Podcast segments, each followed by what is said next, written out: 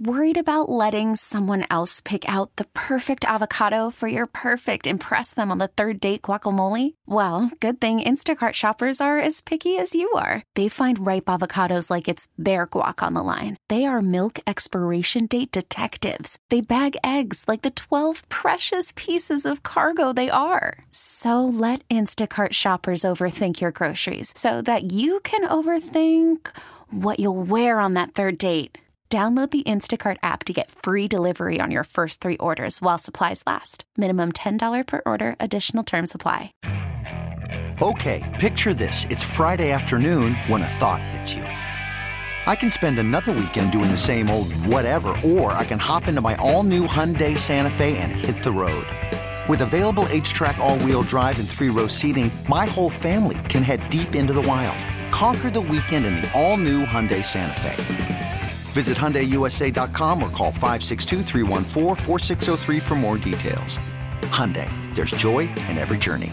Let's bring in Bill Rabior uh, from uh, the fan in Green Bay as uh, he is part of the Bill and Rookie Experience on 107.5 FM 1400 AM. Bill, how you doing today, man? I'm doing well, Bill. Thanks for having me. So, uh, give me your thoughts early on as we are getting glimpses as to what it's like behind closed doors at 1265 Lombardi. Well, um, it's pretty strange, that's for sure. I mean, normally yeah. a day like today, at the time of year, I'd be getting ready to go to watch some practice over at Ray Nitschke Field, and then do a locker room session afterwards, talk to a bunch of the players, and maybe go have a bite to eat at one of the local restaurants. But clearly, that's not happening, and um, I honestly don't know when that's going to happen uh, again. But it's going to be strange, that's for sure. I think we're getting a little bit of a glimpse with all the with the uh, Zoom meetings, the video uh, meetings that we're allowed to have now with some of the players and coaches. I think that's this is going to be what this season is like, and so I guess we just have to kind of get used to it. it it's kind of weird. None of the guys are really uh, willing to explain some of the changes they've done over there. We've seen some pictures of the locker room with the plexiglass dividers in between the lockers. But other than that, no one's really given us any details. It's kind of quiet on that front, but certainly it's unlike anything that we've ever seen. It seems a little bit, um, it, would the word somber be a, a good descriptive word as to, because usually, like you said, usually we're all in and people are heading to training camp and families are you know kind of putting their their vacations in that direction and then the title town is a buzz and there's none of that. And it's almost like we're going through the motions but we're not even sure there's even going to be a season. You know what i mean?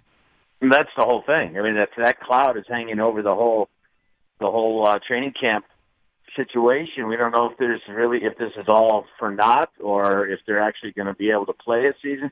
And you know it's hard to imagine the whole, like you say, the attitude or the atmosphere not affecting the players in terms of their preparation. I mean, are they trying to prepare with the thought that you know they're wasting their time, or are they able to put that aside and go ahead with their with their training as usual, even though it's going to be different and they already know that. But you know, it, it's got to it's got to weigh on them a little bit, and I think we're seeing some of that in some of the comments. And like you say, the the the way they're they're uh, they're talking is very very somber is a good word for it, and it's just so much uncertainty at this point.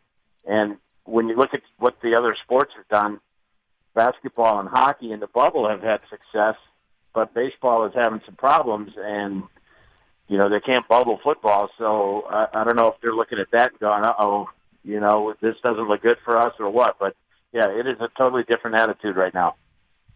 So Aaron Rodgers answers a lot of questions all the time about the Jordan Love uh, pick. I, I I get the sense that, as Aaron said in, in his presser, as I've said before, it seems mm-hmm. like all the questions have been asked, and it's almost to the point where I'm not saying he's irritated with it. I think it, just by listening to the way he says things, maybe more so than anything, I think he's just like he said in that interview. He's bummed that it came to this and that the the, the organization needed to, to move in that particular direction.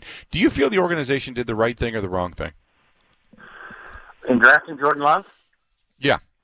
I think they did the wrong thing. I don't think it was time to draft a quarterback yet. I think it's too early to draft a quarterback.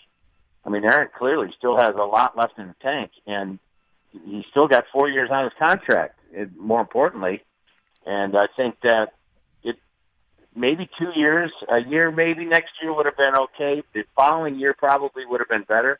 It's unrealistic to, in my mind, to draft a guy like Jordan Love at this time and ask him to sit possibly possibly four years. It probably won't happen four years, but it's possible. If if Rodgers was still playing well, you know, why would you get rid of him? So I think they I think they jumped the gun on it a little bit, and especially when you consider where they were last year in the NFC Championship game and some of the glaring needs that it appeared that they have in wide receiver, particularly, and one of the best wide receiver classes coming out of college in years and they didn't even draft a wide receiver. So it's kind of it was very curious. I think they jumped the gun on it, and uh, obviously time will tell. But it's hard for me to imagine. I mean, just think about it, Jordan Love would be his his rookie contract could be over. They might have to re up with him to a huge number and not know if he's even good enough to play. So I think they just did it a little too early. Yeah, I, uh, I am of the same, same sentiment. I think uh, what you did was created unnecessary controversy. Now, the only way yeah. this makes sense is if behind closed doors there are issues. From what we've been told, there aren't, and everything seems to be really copacetic. You know what I mean? But mm-hmm. if if there are issues, then this would then make a lot more sense to me. Otherwise, I don't understand what the rush was to grab this particular guy unless you just felt that this is the next coming. You know what I mean? Yeah, and it, well, you know well enough too that, that you know you never know. I mean, even you, when the last uh, a can't miss prospect, you know, who knows? Especially at that position, if he was that great, someone else would have taken him a lot earlier. So clearly, there's something about him they like. Maybe he is the perfect fit in the Matt LaFleur offense. But they got a pretty darn good one right now, and if they are going to continue this pretty unprecedented run of great quarterback play, they better have made the right decision, or it it could cost them even longer. I mean, if he doesn't pan out, then they're you know back to square one, and that could you know God, we've seen so many teams you know, take quarterbacks high and it doesn't work out, and they just keep doing it over and over again, and they're, you know, trouble for a long time. So they better hope it works out. Talking with Bill Raby, your co-host of the Bill and Rookie Experience on the Fan up in Green Bay, our newest affiliate. Uh, what concerns you more, the lack of depth at the tackle position or the lack of depth at the wide receiver position? Well, I would say of those two, you know, wide receivers score points and you need and you need to score points. And they have a very very good wide receiver, Davante Adams, and not much else at least to this point. I mean, obviously you look at Allen Lazard and guys like and you hope that they they pan out, but we've seen glimpses not enough consistency. Can Marquez Valdes Scantling can he bounce back from his disappearing act? You know, sometimes guys either continue. You know, they they went once they disappear, they're gone, or sometimes they can, you know, um, use that as their motivation and really come back strong. Let's hope that's the case with him.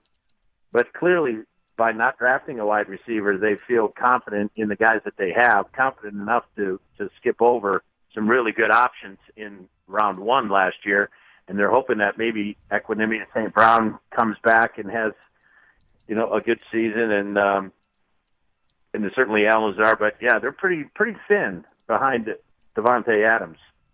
And at tackle, um, you know, David Bakhtiari is obviously very solid. Will Ricky Wagner be good? I mean, look, he's a stopgap measure, right? So what's behind him? I, I think is the big question. And I'm not sure they have that answer yet, too. Is it Alex Light? I don't know if Alex Light is ready to step into a starting role. Um, so yeah, that's it's an issue, but I think wide receiver would be a little bit more concerning for this season. I uh, I like the defensive secondary. Uh, I don't know uh, what the depth is going to hold, but do you still have concern about up front, and do you still have concern about the linebacking position? Well, linebacker for sure. It seems like they've ignored the position for years, and obviously Christian Kirksey coming in is a nice replacement, but you know they just they they just haven't really paid a whole lot of attention to that position. They've had some options in the draft too in the last couple of years that they've passed on, and you know I don't know if that's the reason their run stop uh, or their run defense hasn't been great. Part of it, but they've also had a lot of trouble over the middle of the field. Tight ends have hurt them in that area. So I guess maybe Christian Kirksey, if he's a good cover guy, they think he is, that might help there. But they just have ignored the position. They haven't really done anything to bolster that inside off-ball linebacker, and it's uh, it's frustrating. It's frustrating for sure, but obviously it's part of the philosophy, and so um, that that concerns me. Kenny Clark up front is obviously very good. They could probably get him some help. I like Tyler Lancaster too. Um, Keke Kingsley. Hopefully he can step up, but there's no real signs that he's been able to do that. So they're a little thin up front, but I'm, you know, the linebacker position is probably the most frustrating to watch because, you know, there's Oren Burks. We haven't seen much of him either. So I don't know. It just seems like they don't care too much about that inside linebacker position. Um, I look at uh, you know this team second year. You've got Matt LaFleur. Last question, but with what this offense is supposed to do as to what we expect it to do, how much do you, let's just say the season goes uninterrupted? How much do you actually see AJ Dillon, Deguara? Uh, you know, you, you've got Aaron Jones. They become weapons, even though you don't have a depth at wide receiver. If your offensive line can stay intact, I look for this offense to be much more dynamic, much more movement, much more misdirection, and much more of what we were supposed to see or thought we would see last year. And last year, I thought it it, it really expounded from uh, away from the Mike McCarthy offense. So, do you see more of that this year? I would think so. Uh, second year, a little more familiarity with it. Problem with AJ Dillon and all the guys that were drafted, you know, they haven't had any exposure to it on the field. And I think that's going to be a problem early in the season if they can catch on and get up to speed, and maybe they could be by the middle of the season a bigger factor. You know, when they drafted AJ Dillon, I I said that you know Matt LaFleur got his Derrick Henry in this offense, perhaps, and maybe that's the kind of guy that they wanted. You know, they're going to use him in that way as a bruising running back, and and then look to Aaron Jones as more of a a guy to catch the ball out of the backfield, change of pace guy. But we'll have to wait and see. As far as Deguara, I don't know much about him, and we'll see if he can fit in. I uh, I am excited about the uh, the tight end position, though. Uh, a little bit. Uh, Robert Tonyan, perhaps, step up, and uh, Jace Sternberger, I think, could be good, and hopefully he can stay injury free and he can come on. But yeah, I mean, you know, second year in the offense, obviously they should be able to take the next step, move forward. They talked about at the end of the year how much stuff they didn't get to. Hopefully, they can get to some of that. But with all the things that they weren't able to do in the in the off season, I don't know, we'll find out if that is a is a major hindrance or not. And you know, you so much about football is reps, and when you can't run them, you know, it slows you down a little bit. And Aaron talked about it yesterday how much they're going to when they finally get on the field, how much they're going to have to do in a short period of time. So we'll see if they can pull it off. Glad to have you on the program. Certainly appreciate you hanging out with us, and uh, and look forward to having you on a lot more, Bill. Okay. Bill, thank you, and welcome aboard. It's great having you on in Green Bay again. Thanks. Glad to be there, man. I appreciate it. There you go. Bill Raby, our co-host of the Bill and Rookie Experience on 107.5 FM and 1400 AM The Fan. That's in Green Bay.